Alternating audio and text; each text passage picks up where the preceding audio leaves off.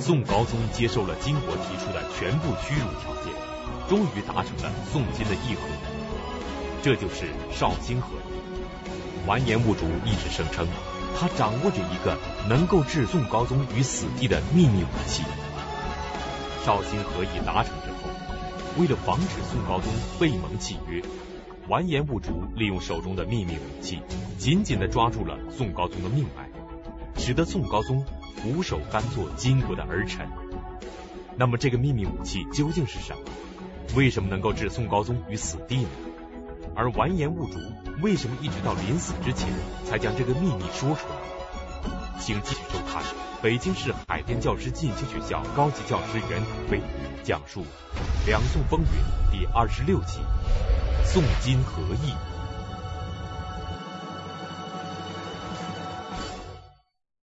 上一讲呢，咱们讲到高宗皇帝为了屈己求和，跟秦桧定计，害死了这个忠良岳飞。在这个害死岳飞这个过程当中，呃，已经跟金国呢就达成了和议。那么宋跟金的和议啊，它是不是从这个时候才开始的？我们说历史上第一次的这个。天眷和议啊，就是按照宋朝的史书说呢，叫绍兴第一次和议，当时不是达成了吗？是吧？这当然，这个后来就金国就把这个呃又给撕毁了。撕毁之后，金军就又一次啊南下，所以又有了什么顺昌啊、郾城啊这一系列的大战。这一系列大战打完了之后，双方都认识到自己的呃实力不足以消灭对方，于是就开始认认真真的。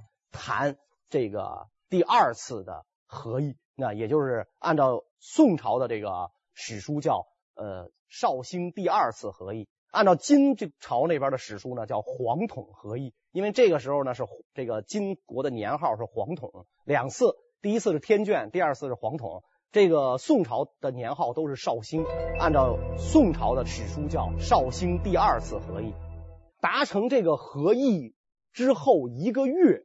岳飞才死，那也就是说，这个岳飞呀，他在狱中的时候，宋金的和议就已经达成了。所以从这个角度上看啊，就现在就是呃，很多这个呃史学家在评论这个问题的时候就，就就看到这这一点，就是说宋高宗不一定非是因为这个要达成和议而杀岳飞啊，这个岳飞并不爱和议的事儿，是吧？你把他兵权夺了，把他下狱了，他并不再阻碍你这个和议。那么宋高宗杀岳飞，主要就是担心这个武将，呃，就是不臣啊，篡权跋扈，是吧？所以，呃，岳飞在狱中应该是已经听到了这个呃宋金和议的这个消息啊，非常的悲愤，割地赎金，甘做儿臣，非常的是悲愤的。这个和议的内容是什么呢？第一个啊，是宋金两国的边界以淮水为界，是吧？以淮水为界。那么，其实我们这个就是有中国地理知识，我们都知道这一点。秦岭淮河是中国南北方的啊分界线，是吧？所以宋金以淮水为界，正好是中国历史上的第二次啊南北朝。那等于正好呢，金在北方，宋在南方，是吧？那么，呃，岳飞也好，韩世忠也好，这些大将们啊，这苦心孤诣。是吧？他们念念不忘的北伐中原，迎回二圣，收复故土。现在看起来，这个故土永远是收不回来了，是吧？而且我们看这个淮水为界，可以明显看出什么呢？我们华夏民族的发祥之地，长安、洛阳，就整个黄河流域嘛，完全位于金战区了，啊，自古以来啊，就有这样的这种呃。见解和看法就是长安、洛阳在谁手里，谁是正统。那么现在看起来，这长安、洛阳在谁手里了？在金国手里了，是吧？所以呢，成了金国成了这个正统了。所以宋朝的这个呃是文人士大夫啊，对这件事啊，非最耿耿于怀的啊，就这这个地方居然被人家给给占了啊！这这淮淮淮水以北的土地啊，啊，被金国给占了。然后每年要给金岁币银绢各二十五万啊，白银二十五万两啊，绸缎就捐二十五万匹。除此之外，还要这个南宋还要对金称臣，这个在中国历史上就这一点也是可以说也是头一次啊然后呢，从这个呃和议的内容，我们可以看得出来，南宋这一方啊，可是吃亏吃大了。这个皇统和议比起当年的天眷和议来，南宋是在军事力量占优势的情况下，接受了这个屈辱的和议。原来，比如说谈到的像岁贡、正朔、册命等等这些东西啊，宋朝所不能接受的。现在宋朝通通接受了。宋高宗不仅答应了金国提出的所有无理要求，而且他为了讨好金国，还给金国皇帝上了一道誓表。那么，这个誓表说的是什么呢？宋高宗皇帝啊，给金上了一道誓表。这个誓表就是奴颜卑膝啊，丢人到家是吧？卑污至极。他这个誓表怎么说的呢？啊，他是这么讲。臣构言，既蒙恩造，许备藩方，世世子孙谨守臣节。每年皇帝生辰并正诞，遣使称贺不绝，岁贡银绢二十五万两匹。自壬戌年为始，每春季差人搬送至四周交纳。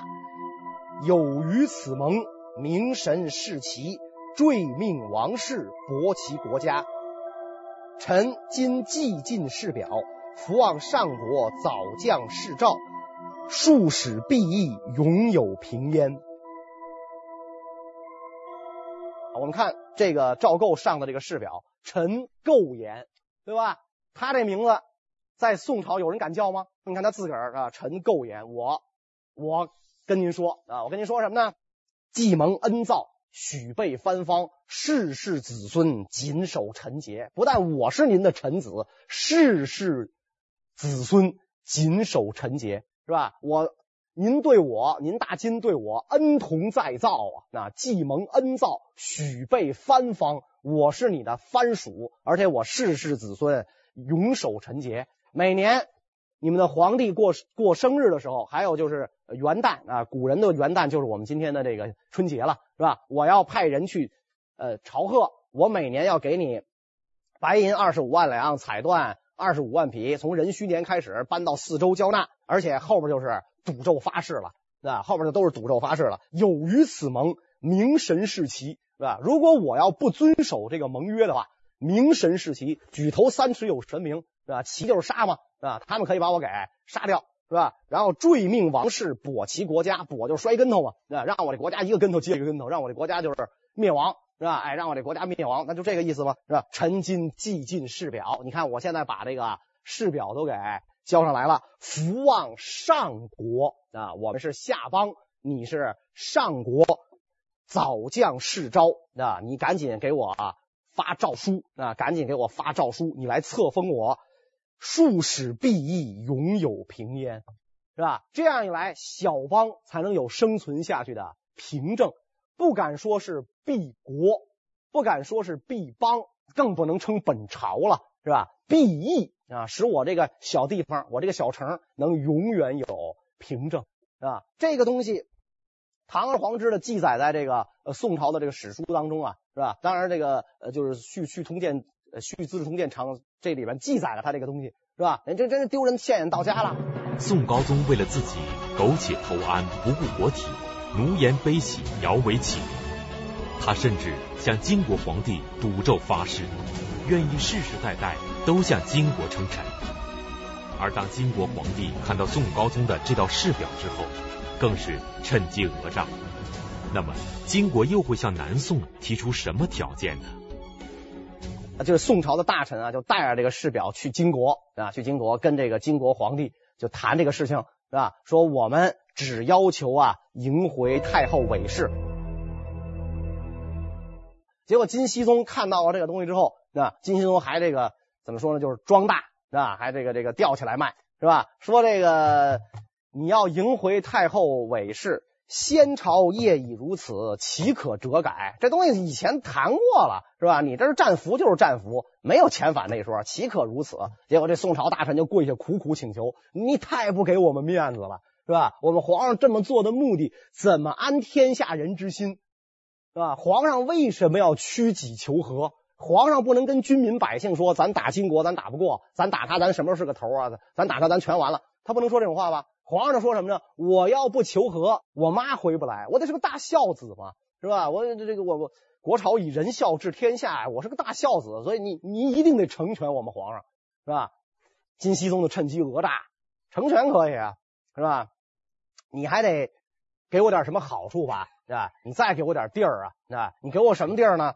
川陕那边是吧？那边咱不是淮水，这是国界的东边吗？东部国界咱勘定了，西部国界还没勘定呢，是吧？这川陕那边得有得给个说法吧，是吧？然后他要的那地儿，包括咱们前面讲过，吴阶大战和尚原，是吧？那和尚原是非常重要的这个战略要地啊，是吧？吴阶当年在那死守流过血的，现在金国点名要这个地方，是吧？你看那吴阶。他在这儿打过我，我打了半天，我没打过他，我跟这儿丢了人了。现在啊，我要在谈判桌上得到战场上得不到的东西，这个宋朝的使臣不敢做主，这么大的事儿我不敢做主，不敢做主，请示宋高宗，高宗倍儿爽快，给他啊，只要这个我能安天下人耳目，给他啊，所以一下川陕那边啊，双方以大散关为界，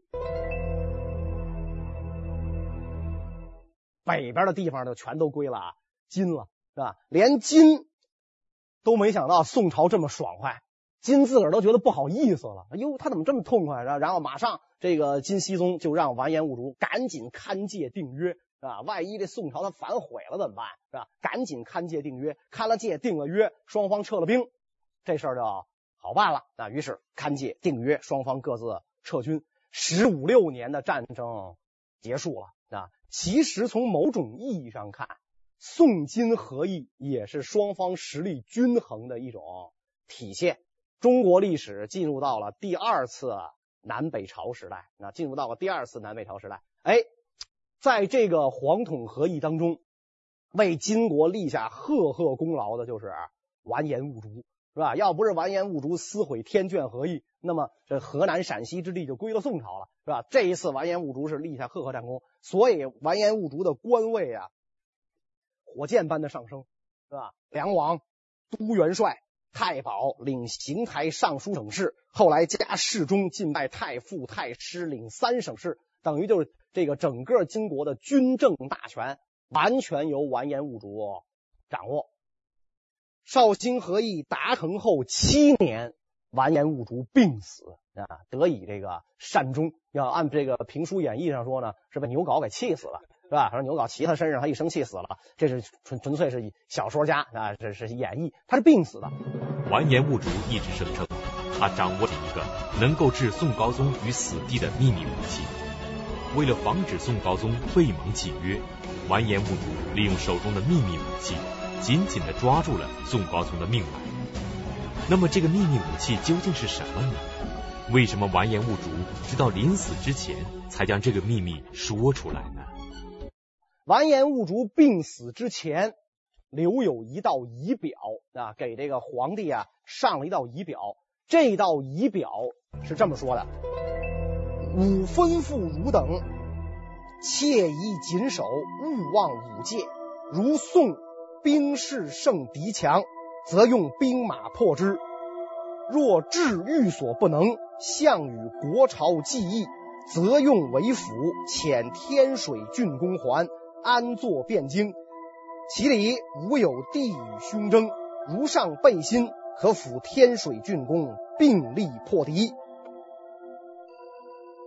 他说，如果宋朝被盟的话，我们先跟他打，咱先打正规战。你出兵，我也出兵，兵来将挡，水来土掩，咱这么打。打不过他怎么办？遣天水郡公还，安坐汴京。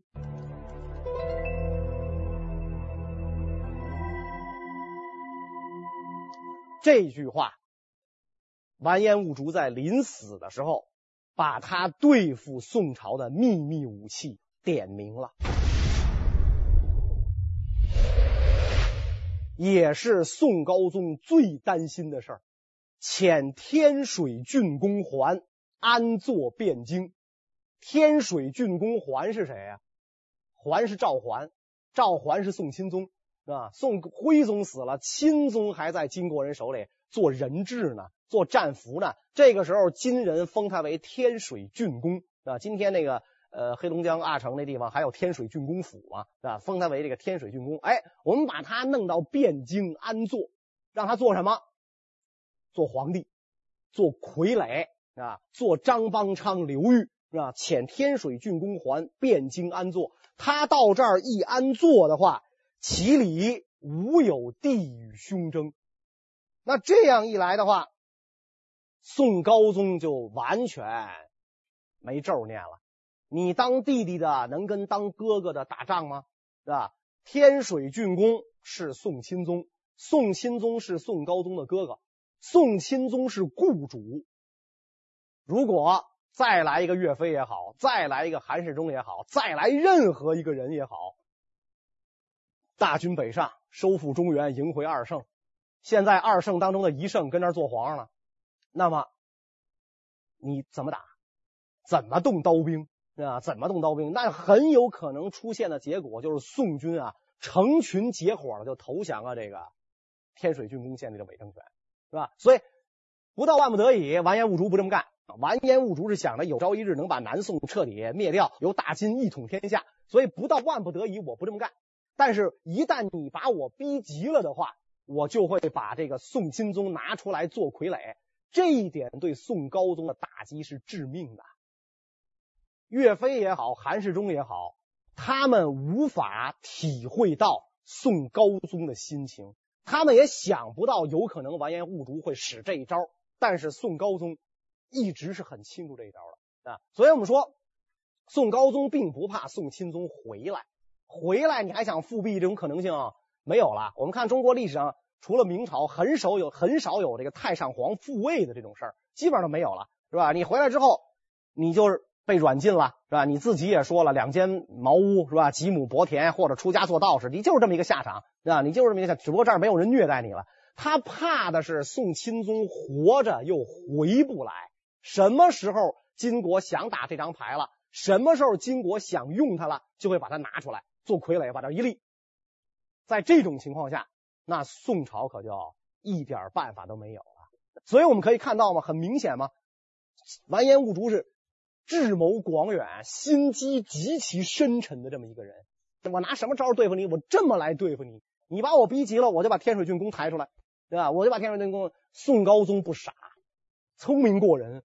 是吧？聪明过人，他早就想到了完颜兀术会有这么一招。两个人心有灵犀一点通啊，是吧？你不逼急了我，我不用这招，我绝对不能把你逼急了，是吧？这岳飞也好，韩世忠也好，再干下去就把他逼急了，把他逼急了，他就把这个这个赵桓抬出来。这对于我来讲，一剑封喉，你没有任何办法来解决这件事儿。是吧？你你从你的法统、你的你的这个出身、你的什么正义感、你的所有的口号、所有的理想，一下就都灰飞烟灭了，是吧？所以我们可以看完颜兀竹这个人智谋广远啊，是吧？所以在这个评书演义当中，是吧？就是把他刻画的也也很不堪，是吧？大魔头，是吧？岳飞是忠勇，完颜兀竹是狡诈，是吧？然后老在岳飞手底下现眼，是吧？老被岳飞给打得惨败。实际上，我们今天看起来完全没有必要这么看，对吧？为什么完全没有必必要这么看呢？我讲过，是吧？这是中国历史上的第二次南北朝，作为我们祖先发生的事儿，我们没有必要说什么呢？就是我们可以有个个人的好恶，我们同情谁，是吧？我们这个这个这个去爱戴谁？完颜兀术也好，岳飞也好，都是中国历史上的英雄人物。是吧？我们中华民族的历史是由中国境内各民族共同创造的历史，是吧？那今天呢，总有人讲啊，就是说，呃，你不能用这个今天的事儿来看历史上，是吧？历史上宋和金就是两国，是吧？历史上宋和金是两国，那魏蜀吴还是三国呢，是吧？你有必要说这个说这个谁谁杀关羽，我跟谁不共戴天，没有这个必要吧？既然他也是中国人，岳飞也是中国人，宋跟金都是中国人。中国人之间的内战没有必要去耿耿于怀。祖我们中国在历史上打内战的时候是太多了，是吧？两这个三国两晋南北朝，那不都是混战时期吗？是吧？春秋列国，那不都是混战时期吗？这个正好中国历史上的第二次南北朝，是吧？所以完颜兀竹他的这个呃陵墓就在房山嘛，是吧？陪陪葬太祖陵啊，他他就在房山嘛，是吧？他也是这个中国历史上的杰出人物，或者说是英雄人物，我们可以这么来看待这段历史，是吧？没有必要说对他这个。耿耿于怀。宋金和议是一个艰难而漫长的过程。十几年来，南宋曾派出许多使臣前往金国议和，但是这些议和的使臣往往都被小说演绎丑化。那么，在真实的历史中，这些出使金国的使臣们都是一些什么样的人？在他们身上又发生了哪些传奇的事情呢？和议达成之后，双方就开始。互互相释放战俘，是吧？在这个金国被扣了很多年的那些个使臣们，陆陆续续全都给放回来了，是吧？放回来的这些个使臣肯定不招待见，是吧？不招待见，全都这个呃，有的就是被远远谪，是吧？就全全都被秦桧贬出朝廷。其中有一个人，是吧？这个咱们必须得讲讲，就是我前面提到的这位宇文虚中。啊，这宇文虚中的这个这个一介文人啊，是吧？他胆子大到什么程度啊？他第一次出使金营，那还是北宋的时候。他出使金营的时候，这个金人败盟了，不跟宋朝和好了，要打宋朝。打宋朝之后，第一件事就是抓他嘛，说他是奸细。金人拿绑绳捆他的时候，宇文虚中居然赋诗一首。那他也不反抗，你绑我我就绑，是吧？啊，一边给他上绑绳，是吧？他居然赋诗一首，是吧？当时初结两朝欢，曾见军中捧玉盘。本为万年伊阴后，哪知一日俱蒙寒。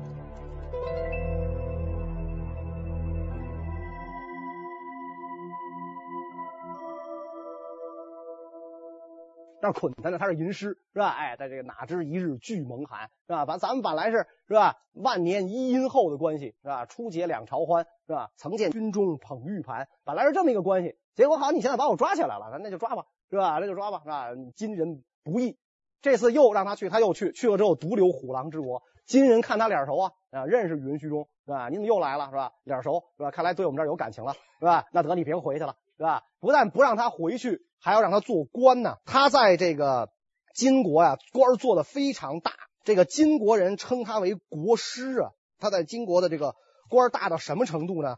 相当于宰相一级的高官了。而且说这个金国建国初年啊，他为什么能够汉化？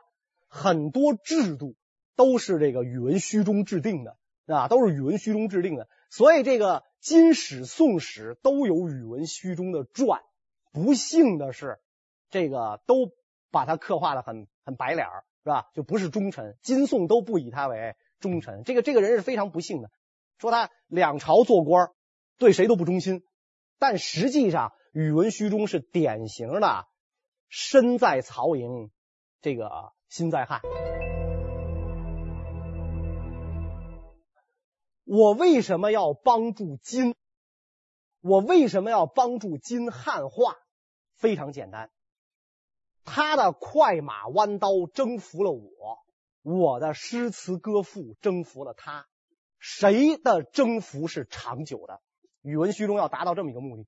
哎，你快马弯刀虽然征服了我，别忘了我天朝上国是吧？我们这点文章锦绣地、温柔富贵乡是吧？我们这儿是中华正宗，华夏的正宗。你打败了我，规规矩矩的给我当学生。你一当学生，你就变成我了。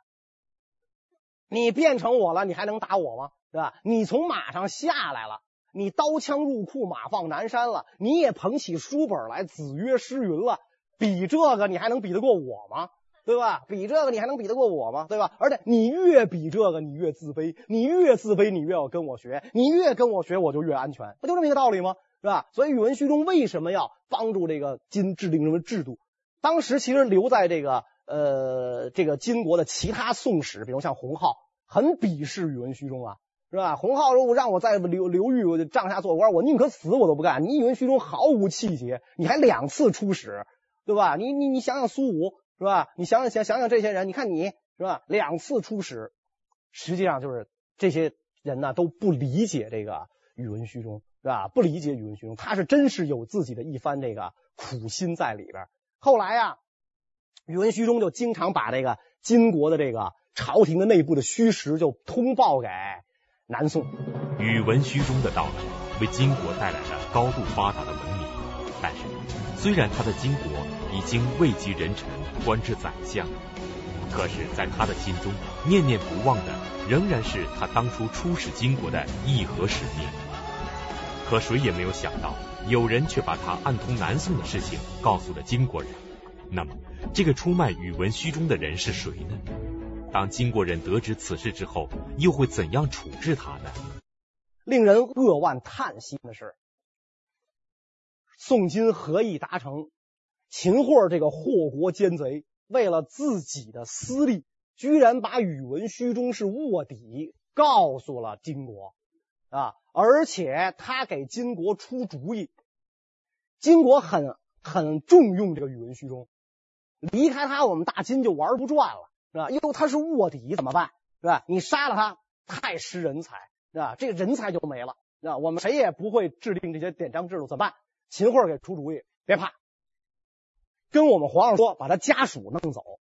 宇文虚中的家属都在都在这个南宋啊，是吧？跟我们皇上要他的家属，让他的家属到金国。他有家属在，他投鼠忌器，他就不敢怎么着了。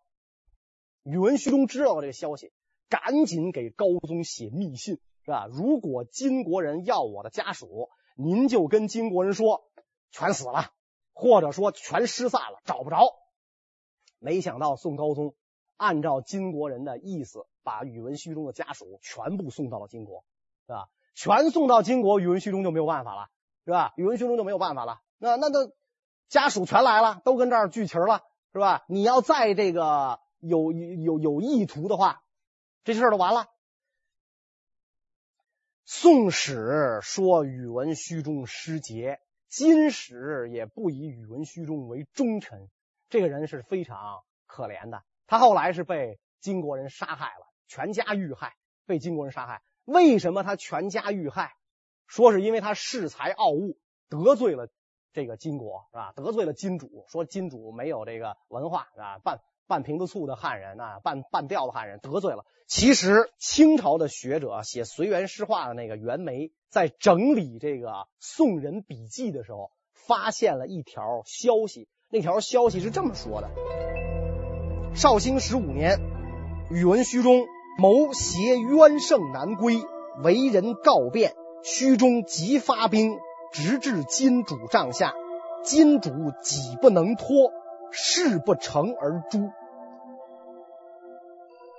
绍兴十五年，宇文虚中想把钦宗皇帝带回江南啊，携渊盛南归。渊盛皇帝是宋钦宗在北国当战俘的时候，南宋给上的这个尊号是吧？挟渊盛皇帝南归啊，为人告变，有人把他给告发了，所以宇文虚中领兵直冲皇宫，想把金熙宗杀掉，事不成，被诛对吧。所以这个大忠臣的这个。就是说，这个忠肝义胆、忠贯天日，我们从这个清清朝人发现的这段笔记材料里可以看之一二啊。这个入金的宋史啊，除了宇文虚中之外，还有一位啊，咱们不能不提的是王伦。王伦这个人啊，也是百分之百的一个大忠臣呐。是吧？当然，这个《评书演义》当中把他刻画成一个汉奸，把他刻画的很不堪，这实际上完全是对他一种误解和丑化。王伦的先祖是北宋的名相，叫王旦。王旦死后谥号是文正啊啊！我们知道中国古代的这个大臣死了之后，皇帝赐予谥号，最高等级的谥号就是文正啊。你像这个有清朝有清一代。只有八个文正，那曾国藩是吧？曾文正公是吧？他谥号文正，可见是名名门之后是吧？他他年轻的时候呢，这个史籍上记载说他为人任侠好义，往来经络间，数负犯法，幸免啊。任侠好义，这个人按我们今天的话讲，就是说可能有点这个爱爱打抱不平吧，是吧？高干子弟出身，可能看谁都不顺眼，那所以经常呢犯犯点小法，是吧？但是呢，都每一次都得以这个申免，是吧？幸免得得以申免。那么国难险中粮，疾风食尽草。靖康之变的时候，钦宗皇帝面临宣德门下。这个老百姓吵吵嚷嚷是吧？然后这个乱民就要冲进这个宣德门，不知所措。当时只是一介布衣的王伦挺身而出，臣能弹压之。啊，皇上一听非常高兴，解下身佩的宝剑赠与王伦，啊，立授兵部侍郎，马上给他。啊，王伦提剑下楼，斩杀了为首的几个乱民，一下这形势就安定下来了。啊，然后后来建炎年间。出使金国也是他自发愿意去的啊，自己去这个祈请出使金国，前后两次宋金合议的达成，王伦居间调停也是功不可没啊。当然，我们强调他调停宋金合议，想让宋跟金合议，他真的是希望这个呃合议能够达成是吧？他跟这个秦桧卖卖主求荣啊，为了为了一身安，不管这个。国家百姓、朝廷江山社稷还是完全不一样的。特别是第二次合议达成之后，当时王伦还在留在金国嘛，那他还出使在金庭。他第二次合议达成，金国也非常高兴啊啊，就是就是留住这个王伦，你别走了，授予这个王伦一个很大的官职，就是平滦三路都转运使。转运使是主管地方财政的。把地方财政上交中央，平滦三路都转运使是吧？地方财政上交中央，所以这个这个官职叫转运使。那你把这个地方的这个钱什么往中央转运的时候，往自个儿家里转运一点也没有人知道，所以这绝对是一个肥缺。金人就想让王伦留下来干这个都转运使啊，你等于就是答谢王伦嘛，是吧？你在国内。享有汉奸的美誉，你还回去干嘛呀？是吧？你看大家都骂你，是吧？当时那个呃，这个南宋的这个呃主战派就主张杀秦桧、王伦之头啊，挑在竹竿上立在街上以谢天下。那你回去之后，万一让人杀了，挑竹竿上多可怕呀，是吧？你不如跟我这儿做官啊，把财政往中央转运，然后捎带手往自个家里转运一点，多好啊，名利双收这种事儿，是吧？结果王伦断然拒绝，是吧？王伦说什么呢？说。奉命而来，非降也。啊，我来这干嘛来了？两国谈判达成合议，我要回国。我不是来这投降的，我不跟你这转运，是吧？所以金主非常生气，啊？非常生气啊！您不识抬举，于是就命人弑杀了王伦啊，就把王伦给这个绞死了，时年六十一岁啊。后来这个宋史就宋朝给他赐谥号是敏捷。王伦临行的时候。临上刑场的时候，非常感人呐，那一幕是吧？临行之前，他跟这个呃，就是执执行的这个金兵说啊，说你给我点时间，我要办自己的事儿啊。说您有什么遗言还是怎样？没有啊？他让这个向着南方啊，整理的整理自己身上穿的宋朝的衣冠，向着南方下跪哭拜啊。他说：“先臣文正公以直道辅相两朝，天下所知。臣今将命被留，欲诬以伪职，臣敢受一死以辱命。”我的祖先王文正公啊，以自己的直道辅佐两朝，两朝天子他做宰相啊，我不能给祖宗丢人。我现在。要被留在金国，我绝不干，因为他们要授予我伪职。在王伦眼中，金国给的官当然就是伪职了。我不受伪职怎么办？只有一死报答皇恩啊！所以这样的一个人，我们可以看也是忠肝义胆啊，完全这个就是不像有的这个评书演义啊、小说家那种那个泼污。绍兴和议虽已达成，宋金两国南北对峙也相安无事。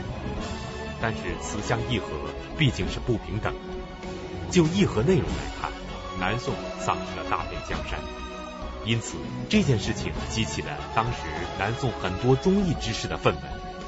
他们以诗抒怀，道出了宋高宗苟且偷安、甘做儿臣的屈辱。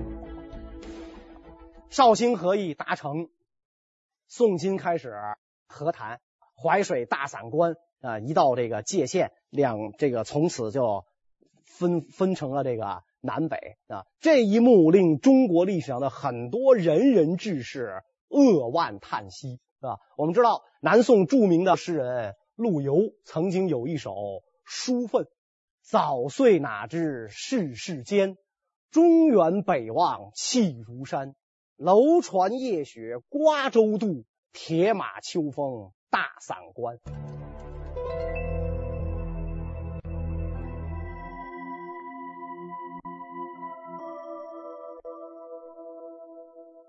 楼船夜雪瓜洲渡，铁马秋风大散关。为什么跟这两个地方？淮水、大散关正好是宋金的交界线。正好淮水以北，中原故土全都在这个呃金人当中。宋朝人陈亮在自己的一首词中非常这个悲愤的说呀：“尧之都，舜之壤，禹之封，于中应有一个半个齿陈戎。万里山星如许，千古英灵安在？磅礴几时通？胡运何须问？贺日自当中。”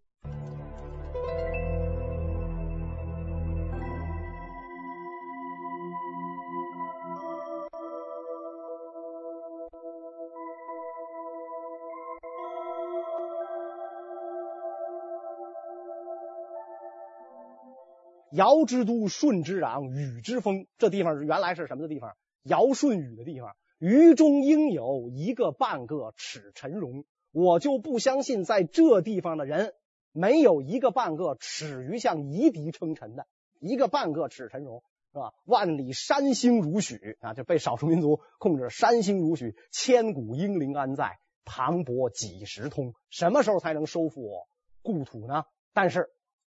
给了一个很光明的结尾，胡运何须问？贺日自当中，啊，胡虏无百年之运，我们坚信这一点啊，给了这么一个光明的结尾。也就是宋朝的仁人志士还是一心想恢复的，无奈皇上不想，宰相不想，俩人在江南偏安，小日子过得是有滋有味。关于皇上和宰相之间的故事，我们下一讲再讲。谢谢大家。